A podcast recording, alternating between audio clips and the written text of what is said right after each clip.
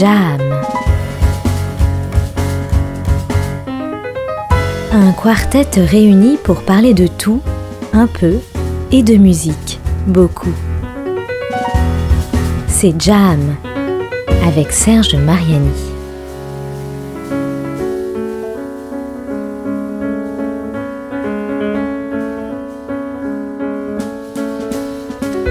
Bienvenue dans cette euh, troisième édition de Jam, euh, Jam 3, le retour sur Art District Radio, sans doute pas une suite des deux précédents épisodes, mais plutôt une variation sur le thème de la Jam. Pas de vraie structure, hein, cette émission, avant tout le désir d'une discussion au gré de ce que chacune et chacun ici ressentira et souhaitera exprimer, réagissant à ce que les autres auront dit, et nous avancerons, enfin nous évoluerons ainsi au fil de l'heure que durera l'émission. Bien entendu, il y aura des thèmes, pas forcément des thèmes standards, mais des points de repère pour mettre ensemble ou pas le cap vers telle contrée plus ou moins explorée de la musique, de ses histoires et de celles et ceux qui l'ont faite et continuent de la faire, heureusement. Dans son opus en trois actes Joe's Garage, Frank Zappa met en scène le combat de celles et ceux qui aiment et pratiquent la musique dans un monde où un genre de Big Brother cherche à tout prix à la faire disparaître. Mais, comme une des chansons de cet opéra le dit, Music is the best. Alors nous devrions pouvoir le constater à nouveau avec cette émission à laquelle j'ai convié trois invités ES et elles ont accepté, ce qui m'a beaucoup surpris. Caloé, musicienne, chanteuse, performeuse, jammeuse, notre icône jazz aujourd'hui. Louise Jalut, musicienne, bandoneoniste, entremetteuse entre le jazz et non pas la java mais le tango. Et enfin, last but not least, celle qui est en fait la cause de cette assemblée, Marie Buscato. Je sais pas si on dit Buscato, Buscato, Buscato, on verra ça dans quelques secondes. Sociologue et auteur de Femmes du jazz, paru voilà une petite dizaine d'années déjà aux éditions du CNRS. C'est notre invitée la plus sérieuse depuis l'origine de l'émission. Elle sera désormais notre caution intellectuelle, culturelle. On pourra dire Ah, c'est cette émission à laquelle Marie Buscato a participé. Alors on va penser que je suis bavard, mais pas du tout. J'aime surtout écouter les autres et je vais demander ceci pour commencer à Marie Buscato. Pourquoi femme du jazz et pas de jazz ou et le jazz Vous avez 4 heures, enfin non 4 minutes plutôt. C'est à vous. Bonjour, merci. Bonjour, euh, pour ce qui est de Buscato, en français, plutôt Buscato, mais après, chaque pays a ses variantes euh, et, ses, habitudes de, prononciation. Pour ce qui est du titre, hein, pourquoi femme du jazz plutôt que femme de jazz?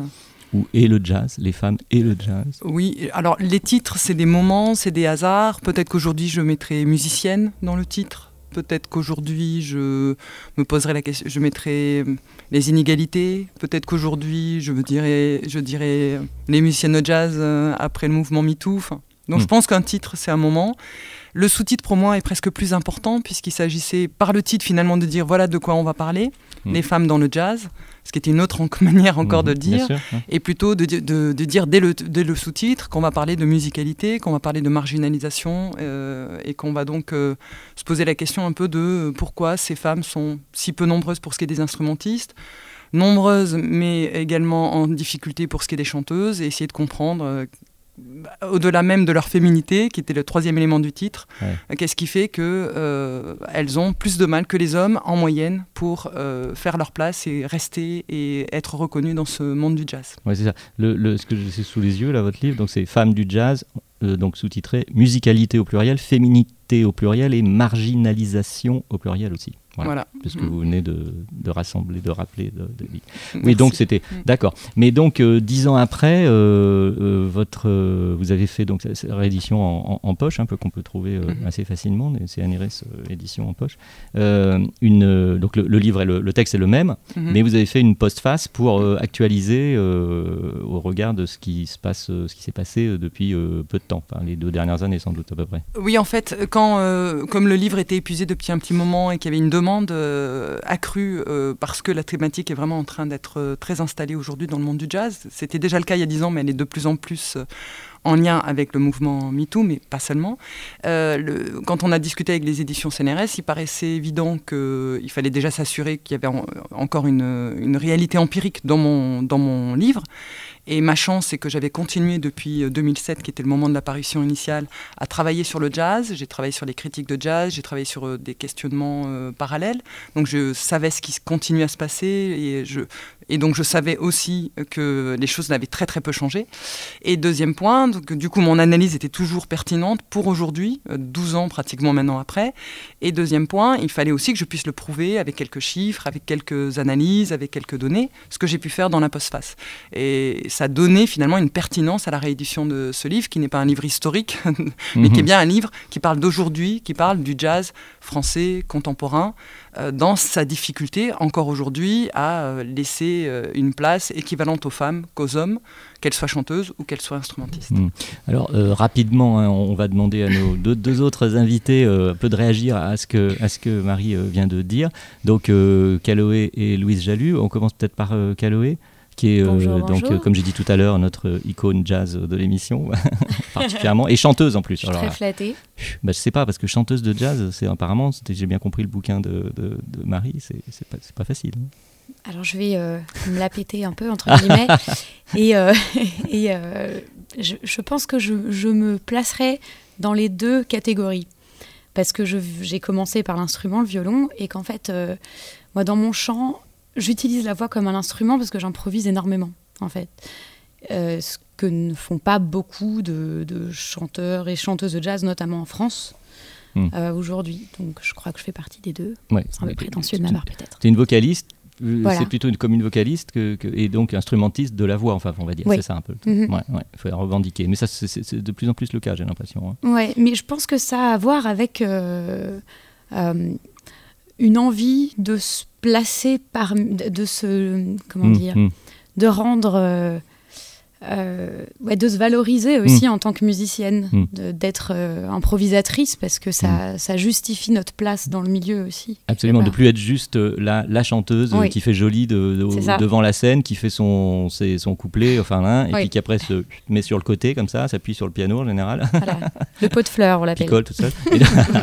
pendant que les super instrumentistes mâles, ils vont à fond, et puis à la fin, elle revient et avec un beau sourire, et tout le monde applaudit, et c'est parti pour un deuxième titre.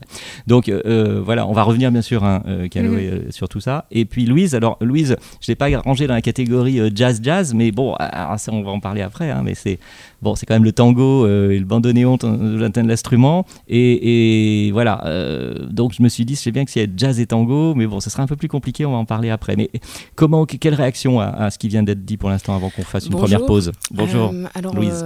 Louise Jalut. C'est vrai qu'il y, a des similitudes de, de, dans la musique, euh, dans le tango, parce que c'est une c'est une histoire aussi euh, très particulière quand on voit cette image du tango euh, sensuel, érotique. Alors on n'échappe pas à tous les clichés en tant que femme, évidemment. et on a aussi beaucoup de chanteuses plus que, que d'instrumentistes qui ont été connues dans l'histoire dans l'histoire du tango. Donc moi, bandonéoniste, c'est vrai qu'on est très très peu de femmes à jouer du bandonéon. Euh, ce qui est en train de, s'inverser aujourd'hui d'ailleurs, euh, heureusement. Euh, et voilà, c'est en train d'évoluer et puis on, travaille à ça. Hmm. minutieusement. Ben, je sais, je sais bien. Alors, on va faire une première pause musicale dans cette émission. il y en aura d'autres, évidemment. Marie n'a pas voulu choisir particulièrement un titre pour les raisons qui l'honorent. Donc, j'ai choisi pour elle quelque chose euh, d'un peu, un peu spécial. C'est euh, en fait une, une, musicienne que je connais pas du tout et un ami m'a rappelé l'existence de ça, qui s'appelle Gunhild Carling, euh, je ne sais pas si je prononce bien, mais enfin voilà, qui joue de la cornemuse, donc on est encore dans un autre univers musical et instrumental, un peu, un peu spectaculaire on va dire, c'est fort. Et là elle, elle, jouait avec un orchestre derrière elle, pas vraiment un big band, mais enfin assez nombreux quand même, euh, un festival de jazz en, Bavière. Donc ça avait un côté un peu fête de la bière et tout ça. Mais enfin, c'est assez spectaculaire et, on peut quand même, on va l'entendre, euh, dire qu'elle joue quand même très très bien et elle improvise très bien avec la cornemuse, qui est quand même pas si commun dans le jazz et la musique en particulier, une femme qui joue de la cornemuse. Voilà, on écoute donc euh, Gunhild Carling, Bagpipe Jazz.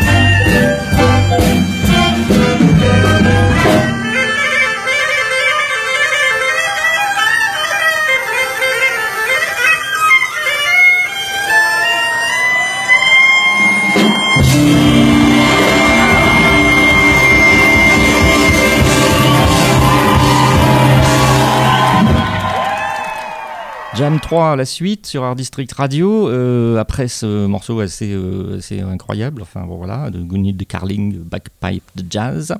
Euh, donc une musicienne qui joue de la cornemuse et qui fait du jazz en même temps. Et voilà. Donc on revient à notre thématique, hein, femme du. Attends, je sais plus d'ailleurs. femme du jazz. Attention, hein, Marie Buscato, l'auteur, est à côté de moi. Et je voulais donc on reparle justement avec Caloé, mais aussi Louise, bien sûr, euh, si elle le souhaite, du, euh, du principe de la jam, parce que Marie est certes euh, sociologue, professeur, auteur de ce livre, etc., mais elle aime le jazz, elle le pratique aussi, et notamment, elle a jammé beaucoup, hein, c'est ça, et peut-être toujours encore, on ne sait pas. Une sorte de vie parallèle de Marie Buscato dans les clubs de jazz la nuit, non? Je suis très amatrice. oui, mais quand même. Mais oui, oui, en fait, j'ai fait une observation euh, qu'on appelle participante, au sens où j'étais chanteuse de jazz amatrice, euh, spécialisée sur des thématiques qui n'avaient rien à voir avec le jazz euh, et le genre. j'ai travaillé sur les centres d'appel, j'avais fait une enquête sur l'industrie automobile, j'étais en train de publier sur une enquête sur la poste, j'avais fait une, ma thèse sur les assurances. Ah et c'est pas mal, fait, bien la lire celle-là. quelque part, la question du genre m'est tombée dessus, c'est-à-dire que euh, j'ai constaté en tant que chanteuse amatrice et puis euh, copine euh, de chanteuse professionnelle, puis de femme instrumentiste, qu'il se passait des choses dans le monde du jazz qui ne semblaient pas relever des relations équilibrées entre femmes et hommes. Et donc je me suis mise à lire sur les questions de genre au travail. Puis je, euh, du coup j'ai commencé à tenir un carnet de notes, c'était en 98, à partir de mes observations dans les jams, dans les ateliers, dans les concerts, dans les stages. Et après je suis allée faire des entretiens, j'ai lu, la, lu la presse jazz de manière euh, systématique. Et c'est ce que je continue à faire d'une manière, on va dire, informelle, puisque je vais mhm, régulièrement mhm. dans des concerts, euh, je continue à connaître euh, un ensemble d'acteurs et d'actrices euh, du monde du jazz. Et parfois, je fais des radios avec des personnes qui évoluent dans le monde du jazz. Donc, ah oui, c'est bien. donc, je suis, c'est un peu comme ça aussi que je peux continuer à savoir si les choses bouge ou ne bouge pas, ou de manière très secondaire, ou au contraire, euh, à un moment donné, peut-être, euh, un changement brutal va se mettre en place sous mes yeux, j'espère l'observer, de mon vivant.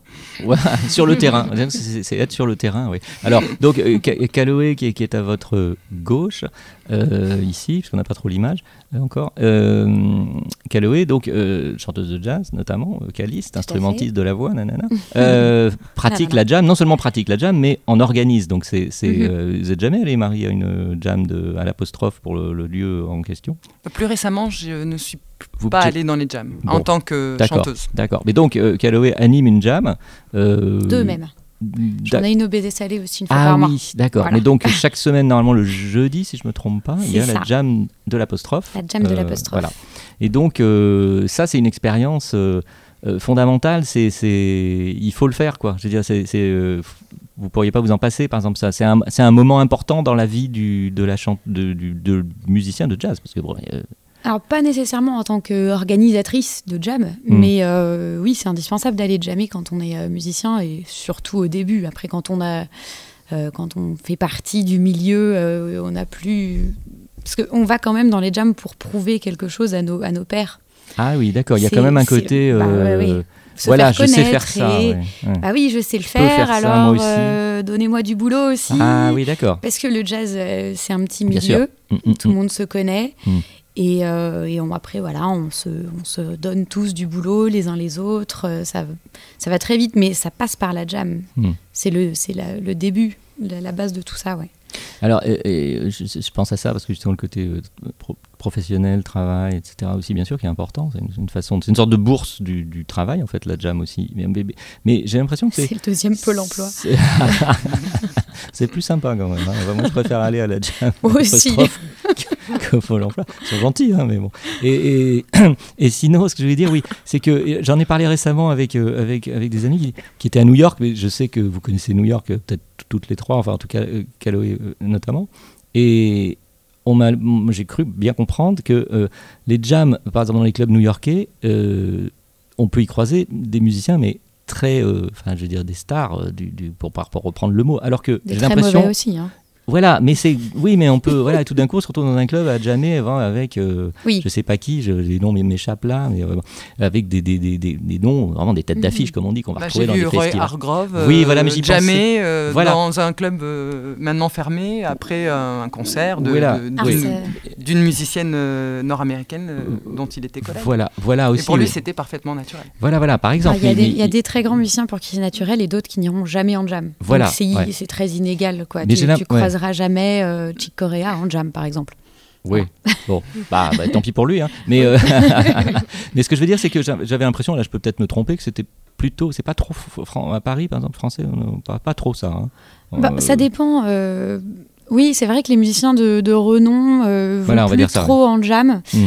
Bon, en même temps, c'est ça dépend. Ça arrive de temps en temps, mais Mm. plutôt rarement, ouais, d'en croiser. Mais euh, bah, au Duc des Lombards, comme il y a pas mal de, de musiciens euh, américains Oui, c'est vrai, ou oui. de Mm. même partout dans le monde, quoi, qui Mhm. viennent, donc on peut on peut croiser des stars, mais plutôt internationales, en fait, à Paris, hum, hum, hum. bizarrement. Ouais, mais c'est ouais, c'est quand même pas la pratique la plus répandue, j'ai l'impression. Ouais, hein, ça, c'est le fait vrai. de- de- Mais la ça peut se faire en revanche au niveau privé. C'est-à-dire que moi, je- régulièrement dans mes entretiens ou mes discussions, les, après, à la fin d'une soirée, euh, les musiciens sont, ou musiciennes sont en- entre eux, entre elles, et euh, vont se mettre à jouer, à se, et voir, pour certaines femmes justement qui euh, n'appréciaient pas particulièrement la situation de la jam, qu'elles trouvaient trop trop agressive, euh, se faire critiquer parce qu'elles ne participaient pas à la jam. Pourquoi trop agressive? Pour ce que j'ai décrit dans mon, dans mon livre, c'est-à-dire que pour certaines femmes, euh, ce mode de la confrontation, qui est vraiment au cœur de la jam, de La prouver ce qu'on sait faire, compétition de aussi, faire de la compétition, n'est pas nécessairement la manière dont elles ont envie de s'exprimer, d'improviser, d'exister, même si elles sont avec des amis, même si elles sont avec des, des personnes euh, en qui elles ont confiance et qui connaissent leur, leur musique. Hum. Et donc j'ai plus souvent trouvé ce retrait chez des femmes, pas toutes les femmes, instrumentistes ou chanteuses, Mhm, euh, mhm. voire les deux parfois, euh, que chez les hommes. Mais du coup, souvent étaient décrites, et moi j'ai participé parfois dans, dans des contextes ami- amicaux, des, Mhm. des jams qui se mettent en place vraiment entre amis, Oui, oui. où là les musiciens peuvent être de renom, pas de renom, Oui, la bien question sûr. ne se pose plus du tout dans oui, ces là, termes-là. c'est- dans les lieux publics où on va beaucoup moins les, Mhm. les, les observer, me semble-t-il. Hum, ouais, c'est dommage. ouais. Et t- avant de faire une nouvelle pause, euh, je me demandais, alors ça je me tourne vers la sociologue, parce que la sociologie, c'est, j'ai noté ça, hein, et l'étude des êtres humains dans leur milieu social. C'est ça, globalement, quoi. Non. C'est- une manière de le dire. Il y bah a oui, autant euh. de définitions que de Ah sociologues. bah, j'imagine. hein, oui, Euh, Est-ce qu'on peut dire, euh, Marie, que la vie est une jam? Euh, alors, si on prend la définition, par exemple, euh, que, à la Becker, c'est-à-dire une définition interactionniste, où on va dire que d'un côté... Là, j'ai euh, pas la- suivi, là. euh, la- donc, je continue. Merci. non, non, c'est-à-dire que d'un côté, euh, la société est organisée autour de certaines normes, implicites ou explicites, de règles du jeu. C'est ce que, par exemple, je tente de décrire dans Femmes du jazz. La plupart des normes qui sont suivies par les hommes et les femmes ne sont pas volontaires, elles sont inconscientes, elles sont vécues comme naturelles, choisies, alors même qu'elles organisent les relations entre les êtres humains. Et puis, comme dans la vraie vie, euh, Baker l'a très bien montré, Goffman l'a très bien montré, donc les sociologues interactionnistes, euh, on joue en permanence avec ces scripts, avec ces, schémas, avec ces normes, et on va éventuellement les bricoler, les transgresser, tenter de s'en euh, échapper, euh, quitte à être exclu par moment ou à devoir partir parce qu'on ne peut pas vivre euh, selon les normes justement dans lesquelles on se trouve. Donc la sociologie, c'est montrer finalement en permanence les deux réalités euh, potentielles et l'improvisation finalement. On ne peut pas improviser si on ne connaît pas les règles du jeu, si on ne connaît pas. euh, Hmm, Sinon, on va hmm. se mettre à improviser Hmm. des phrases que tout le monde connaît en croyant qu'on a été très original. Euh, voilà.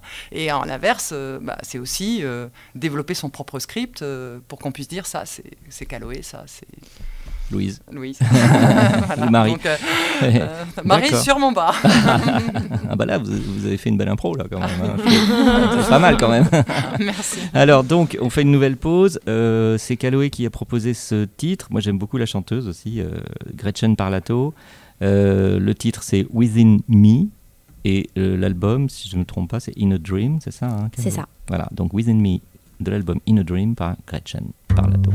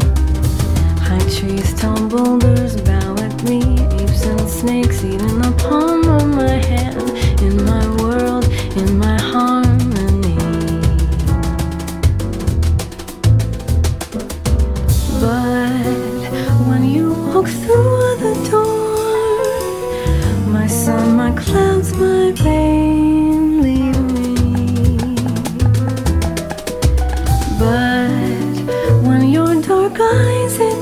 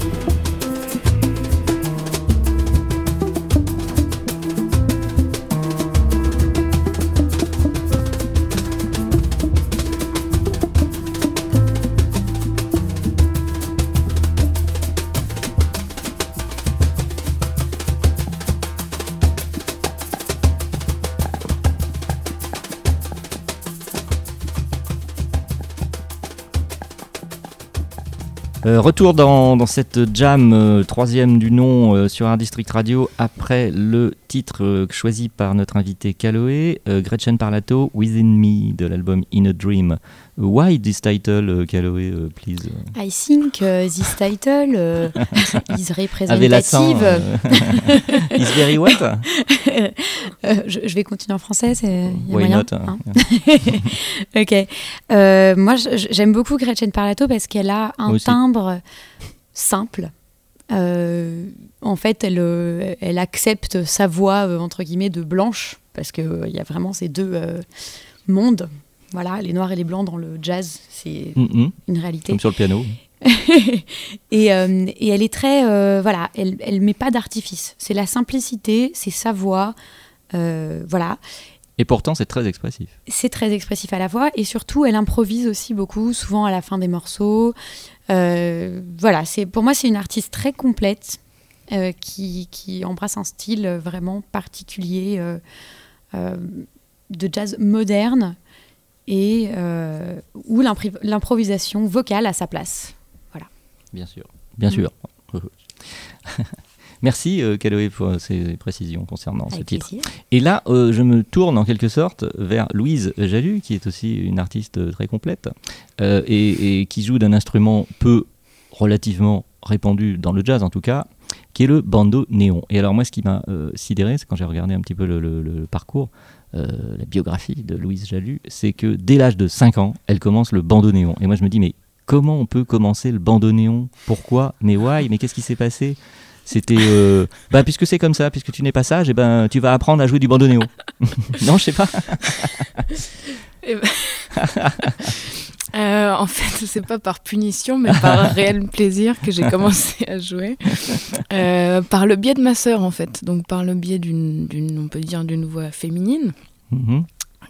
Puisque c'est le sujet. Sœur aînée, la sœur aînée. La j'imagine. sœur aînée qui commençait, euh, qui a commencé le bandoneon avant moi. Il se trouvait qu'on habitait euh, à Gennevilliers, qui euh, est une des seules villes qui a fait naître des classes de bandoneon.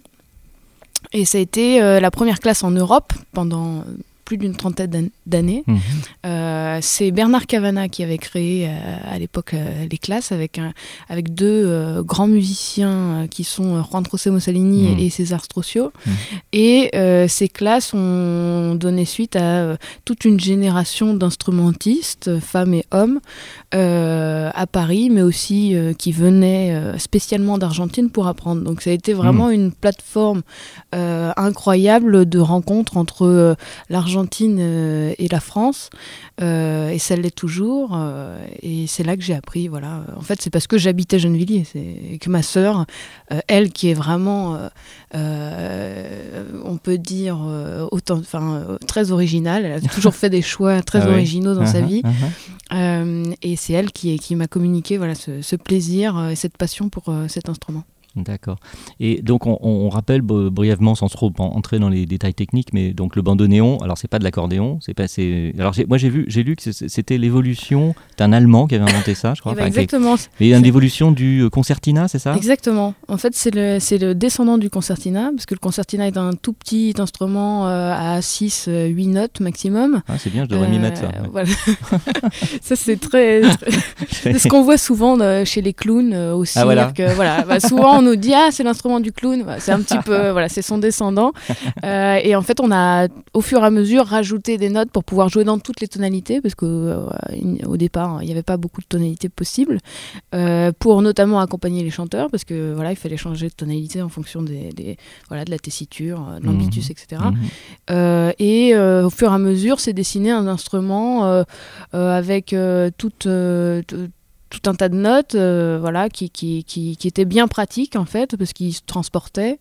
Euh, il était euh, utilisé au départ dans les églises pour les messes, parce que Mhm. c'était plus, plus simple à transporter que. que Donc en que Argentine, là, on est en Euh, Argentine. non, en Ah non, Allemagne, En Allemagne. vraiment en Ah Allemagne. oui, d'accord. Et ça a été utilisé aussi dans les folklores allemands. Alors, je suis pas du tout fan du folklore allemand, mais Mhm. à l'époque, c'était aussi pratique parce qu'on pouvait le, le pendre euh, au cou Ah. euh, et l'utiliser dans le carnaval. voilà, c'était très populaire en fait. Oui, Oui, c'est vrai que c'est- moins encombrant qu'un accordéon classique. Enfin, je veux dire, évidemment, c'est un côté un peu, oui, pas par instrument de poche quand même, mais oui, voilà, on, on visualise bien le, le- bandoneon. Tout à euh, fait. hum, hum. Et après, c'était en- en- emmené en Argentine Voilà. euh, les, par, euh, par des immigrés voilà, de- de- d'Europe. Et c'est là qu'il a remplacé dans les orchestres des instruments harmoniques moins sonores comme la guitare. Donc on, on a eu un, vraiment une une naissance d'un inst- instrument dans un autre style, dans un autre répertoire, et c'est grâce à ce répertoire que le bandoneon euh, existe encore aujourd'hui. Bah oui, c'est ça, parce que c'est totalement euh, collé à l'image, si je puis dire, du tango. Quoi. Ouais, On y- euh, voilà, bandoneon égale tango et réciproquement. Exactement. Mm. Alors, ce qui, est, ce qui est moins, on en a un peu parlé au tout début de l'émission, euh, ce qui est moins fréquent, c'est qu'il y ait des femmes qui en jouent. Ça. Voilà, et donc on revient un peu euh, collé au, thème, au thème principal de, l'émission d'aujourd'hui, les femmes du jazz. Les femmes de, voilà, là, on n'est pas tout à fait dans le jazz, bien que Louise vous essayez de, de marier un peu les. Vous avez un quartet, etc. Mais Alors, co- comment, euh, comment vous faites ça, cette, euh, ce, cette- ce mix jazz-tango Alors euh, aujourd'hui, de toute façon, euh, je pense qu'il y a énormément de musiques qui sont fusionnées. Enfin, Mm. c'est, on essaye aussi de- d'enlever les barrières parce que bon, en France, on a tendance à mettre beaucoup Mm, de mm, vrai. voilà. Mais en fait, c'est pas moi qui ai initié ce mouvement. C'est à l'origine, c'est Piazzolla parce que Piazzolla, il a, euh, il. Bien était sûr. un fanatique de jazz. Il a toujours voulu faire du jazz en fait. Euh, Mm. Il était, il est, il a vécu euh, la, plupart de sa vie, euh, voilà, en- en- en- aux États-Unis. Ouais. Et c'est son père qui, qui culturellement euh, a, tou- a toujours aimé euh, le, sa, sa terre, quoi, l'Argentine, qui a voulu que son fils fasse du tango. Mais sinon, il aurait certainement fait euh, du saxophone. D'ailleurs, il voulait faire du saxophone au début. Donc, J'adore euh, ça, ouais. en fait, il a, il a, c'est, lui qui a, qui a totalement euh, euh, enlevé cette image du tango euh, pour la danse. Euh, il a eu euh, d'ailleurs beaucoup de difficultés Uh-huh. euh, à, le, à le faire. Et c'est, en prenant le, le tango comme un, un standard de jazz, Mm, comme mm. voilà, qu'il, a, qu'il, a, qu'il a initié ce, ce mouvement que, que, Mm. que je poursuis. Euh, euh, Brillamment. je te remercie, Serge. Alors, je- j'en profite, alors on va re- re- recoller, euh, parce qu'on on, on vous écoute à ma gauche religieusement, là, Marie et Caloé, euh, pour ramener tout le monde dans le débat. C'est que ce, qui ce que j'ai vraiment intéressé, euh, intéressant, c'est qu'il y a vraiment un parallèle euh, à faire. Euh, je dis pas que je suis le premier à le faire, loin de là, mais ce que je veux dire, on va en parler là, c'est que euh, le tango. Et bon, alors ça se danse, bien sûr, c'est une danse. Alors ça, ça peut être que instrumental, mais bon. Et, surtout, c'est né un peu, enfin, c'est quand même associé à une, image euh, un peu, peu pas très, euh, voilà, c'est pas, c'est, enfin, c'est né dans des bordels, etc. Il y a un côté. Et puis le jazz aussi, euh, euh, bah, le jazz. Et, à, chaque fois, on retrouve l'Afrique, les Noirs musiciens. Mais moi, ça, je le savais pas du tout. J'ai découvert ça. Mm. En Argentine, av- avant, Ouais. que les, avant que la population noire, qui était évidemment des esclaves comme par hasard, soit finalement fouf, euh, éradiquée de, de l'Argentine, euh, c'est quand même eux qui, qui sont à l'origine du, du- C'est toujours de la musique tango. qui sont à l'origine. Ouais, ouais, non, mais c'est dingue. Non, non, mais c'est moi, ça m'a vraiment. Voilà. Donc, euh, entre Harlem, on va dire, les années 20 euh, et, et, euh, Buenos Aires, les, je sais plus quelle époque, mais à peu près sans doute grosso modo la même, Mhm. et ben, on a le même creusé, hein, de Marie, non? Vous me regardez euh, avec un, Mhm. un air professoral qui, qui m'inquiète. Finalement, on a ça aussi Ah, euh, dans la musique brésilienne. Oui. Énormément d'exemples euh, Forcément, oui, bien qui sûr. viennent de là, quoi. Et c'est toujours des, des mélanges de, de musique euh, africaine avec, euh, avec des, des- des influences de musique européenne dont les esclaves s'inspiraient et, Hmm. et qui a donné bah, le tango, le jazz, Hmm. la samba, la bossa nova, plein de choses. Marie? Vous pratiquez un peu le tango non, ou pas tellement ouais. Moi, mes parents dansaient le tango euh, il y a longtemps. Enfin, bon. C'est beau, Non. hein. Pas du tout. Pas du tout. Bon, d'accord. pas du tout. Moi non plus. Non, hein, en revanche, euh, ce qui était très intéressant dans mon enquête, et, et je continue sur d'autres territoires sur, euh, sur la question du jazz, c'est que vraiment les, les musiciens et les musiciennes de jazz, quand euh, finalement n'arrivent jamais à se mettre d'accord sur une définition, euh, est-ce que, bon, 2-5-1, le swing, beaucoup finalement s'en sont déjà échappés depuis longtemps. Mhm. Euh, la chose sur laquelle on arrive à trouver vraiment euh, une, une- un, accord presque unanime, et euh, ben là je travaille sur le Japon, on a la même réalité, c'est que j'utilise le jazz pour créer. J'utilise le jazz pour improviser. J'utilise le jazz pour m'exprimer. Mm, Et donc mm, c'est mm. la liberté Mm. créative que permet le jazz, dans laquelle du coup on peut aller chercher des inspirations et mélanger. Euh, je prends un standard de, enfin c'est, je prends un standard, des, je prends les Beatles et ça devient du jazz. Je prends Mm, du tango, mm, ça mm. devient du jazz.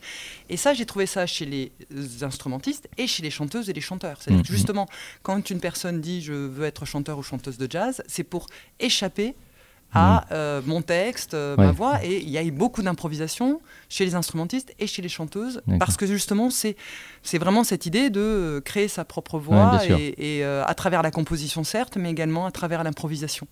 Euh, D'où le terme de vocaliste qui est devenu très prégnant dans le jazz pour les femmes et les hommes euh, chanteurs et chanteuses qui veulent échapper au cliché, comme le disait tout à l'heure Mm, Calloway. Calloway. Mm.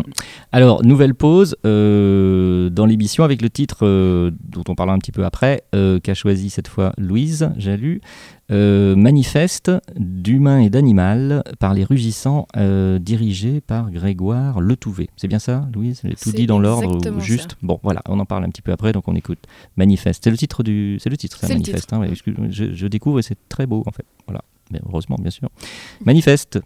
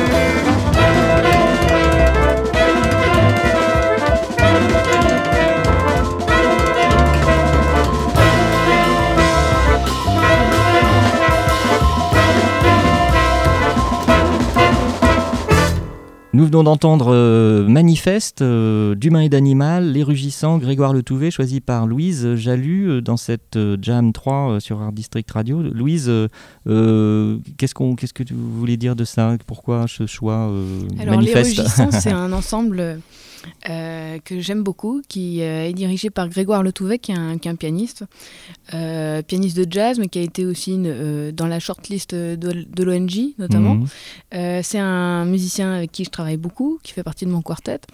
Mais ce que j'aime dans ce, dans ce, dans, dans, dans ce, ce travail, c'est qu'il c'est qu'il il, il- il a vraiment une, une authenticité, une originalité.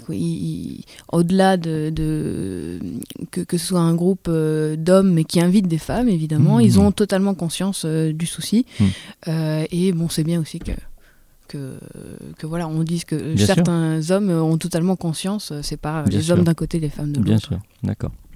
Très bien, merci Louise pour ces précisions sur le manifeste que nous venons d'entendre. Et maintenant, euh, je vous propose la séquence que, que- que- que la- le public attend depuis le début de l'émission, c'est le jeu. Le jeu de Jam. J'étais plutôt inspiré par, euh, par le thème du tango. hein, je- Et donc, je fais un jeu sur on danse ou on danse pas. Donc, c'est-à-dire que vous, allez me répondre, chaque- chacune de vous va jouer deux fois. Euh, je vous dirai quel est le lot après. Et, et donc, c'est est-ce que ça se danse ou est-ce que ça se danse pas quoi, ce que je vais dire. Donc je, je dis un nom et puis c'est une danse ou ça se danse pas quoi. C'est, assez simple, hein enfin je pense. Donc par exemple on va commencer par Louise. Euh, la Sega, la Sega, on danse ou on danse pas? La Sega, on danse, non? On danse, oui, c'est, une, c'est, un, c'est un style de la Réunion, absolument. Bravo, un point pour euh, Louise, je le marque ici. Voilà, ok. Ensuite, euh, alors après, ouais, j'ai du mal avec l'espagnol parce que j'en ai, j'ai pas appris espagnol. Euh, Caloé, la chacarera. La chacarera, est-ce que ça, on danse ou on danse pas la chacarera? Chacarera, carera, carera, rera. Ouais, sûrement. Bah euh, oui, on danse. C'est, c'est une, alors c'est une danse du, du nord de l'Argentine. J'ai pas plus de précision pour ça, mais, mais, mais, mais voilà. Enfin, c'est ce que j'ai, lu, donc voilà. Bravo. Euh, Marie, attention. je suis ça se- impressionné. Marie, oui, la- Francesinha. Francesinha. Je dirais non pour des raisons statistiques. Après deux oui, un non. Ah, c'est trop fort, les, les profs de, de sociologie. euh. Non, ça se danse pas. Alors, c'est du Portugal, mais, mais on devrait le danser. Vous allez comprendre pourquoi. C'est la Francesinha, qui signifie petit français en portugais, sans doute, est un sandwich portugais fait avec du pain, du jambon, de la linguica, qui est une saucisse de porc fumé, du steak, parce que quand même, et garni de fromage fondu, puis aspergé de sauce tomate, et généralement servi avec des frites. J'espère que c'est le lot. Voilà, et donc, normalement, derrière, on a envie de danser, parce que c'est conseillé même, hein, parce que sinon, on a pris Il faut. 5 kilos de- par sandwich. hein. Donc après, euh, je reviens à, donc, euh, brillamment répondu par Marie, Euh, le, Louise, le Katong Laksa. Waouh, On danse ou on danse pas le Katong Laksa tu l'as sorti d'où Ah ben, ça, c'est secret de fabrication. hein, ça. Le Katong Laksa, on danse ou on danse pas Euh, On danse pas, non. On danse pas, non, non, on danse pas. Alors c'est un peu pareil, c'est peut-être un peu plus soft que le portugais.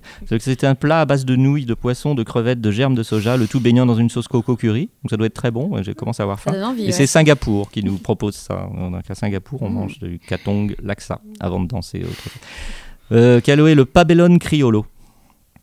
Oh là là. Pabellone criollo. Je fais des efforts pour faire comme si je parlais Mais espagnol. c'est euh, c'est un peu un jeu de hasard quand même ton truc. hein. Pas du tout, ah non, je non, je non, te le dis pour les auditeurs. hein. Pas du tout.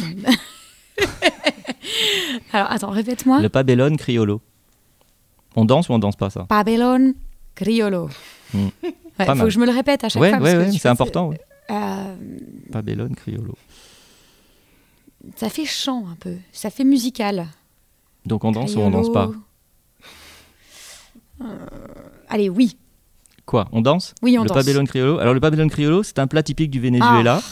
il est Ah, raté. composé de bœuf effiloché, de riz blanc, d'haricots noirs recouverts de fromage aussi, beaucoup de fromage. Et il est souvent servi avec des tranches de bananes frites. Donc c'est Hmm. pas mal aussi. Ça a Voilà. l'air bon. Mais ouais. ça pourrait être une danse sympa, le pabellone criollo. Ouais. Hmm. D'accord. Bon, euh, le caloé, Ah, ça, y- plouf, ça y est, plouf. je suis derrière. là, là, on va voir ce que Marie fait. Je pense pas que ce soit la question la plus dure de- du jeu. Marie, le makossa, on danse ou on danse pas le Je makossa dirais oui. Ah bah oui, évidemment, le Makossa, Cameroun, Sol Makossa, machin, etc. Bon, voilà. Bon, eh bien, euh, Caloé, euh, vous avez perdu, mais c'est pas grave, on était ravis de jouer avec vous. Maintenant, vous quittez le plateau, forcément. voilà, Oh, c'est ça. tristesse. Non, mais nous, on partage. Voilà, et puis je vais essayer de trouver un lot digne de- des gagnantes pour voir un petit peu ce qu'on fait. On fait une nouvelle pause. euh, alors, une nouvelle pause avec, là, c'est moi qui propose un titre, déjà. Euh, on va rester toujours dans le tango, encore que je suis obsédé, par le tango.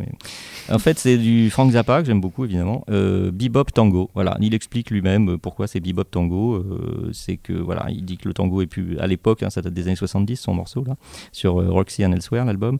Voilà, le tango est plus, à cette époque, considéré comme une danse très populaire, mais il dit que c'était bien parce que ça permettait aux, garçons de- d'essayer de communiquer avec de- des opposite camp.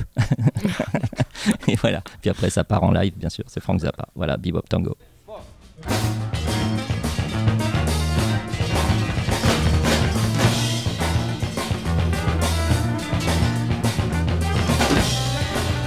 The cowbell as a symbol of unbridled passion, ladies and gentlemen.